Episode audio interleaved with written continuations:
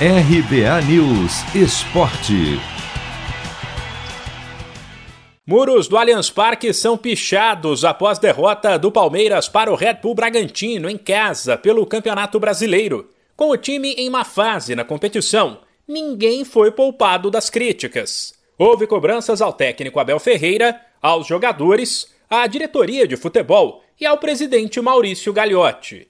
A situação já tinha esquentado antes no reencontro com a torcida dentro do estádio. Mesmo com as conquistas do estadual, da Copa do Brasil e da Libertadores de pouco mais de um ano para cá, os palmeirenses presentes na arquibancada pela primeira vez desde o começo da pandemia chamaram o time de sem vergonha depois do jogo. O técnico Abel Ferreira disse entender e aceitar as cobranças e elogiou o fato de, durante os 90 minutos, a torcida ter somente apoiado o time. Se neste momento eu posso dizer alguma coisa que possa consolar os nossos torcedores, é exatamente isso.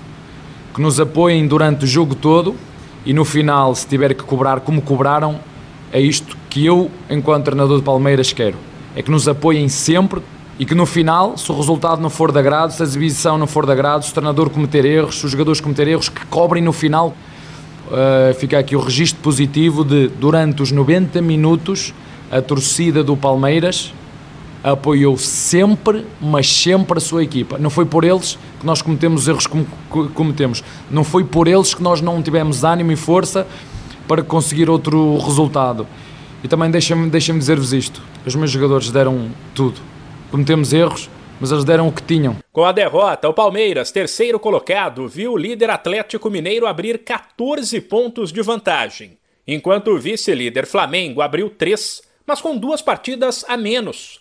Abel Ferreira admitiu que o momento é ruim e que as chances de título diminuíram, mas avaliou que o time precisa se manter focado e evoluir até para chegar bem na decisão da Libertadores no fim de novembro. Eu tenho que ser realista, não posso estar a vender sonhos quando tu vês um, um Atlético Mineiro fortíssimo, a não facilitar nada, uh, onde tu vês um Flamengo também fortíssimo uh, e neste momento, tu não, neste momento o Palmeiras não está, não está forte. Está a atravessar um mau momento e nós temos que o assumir. Estamos num mau momento.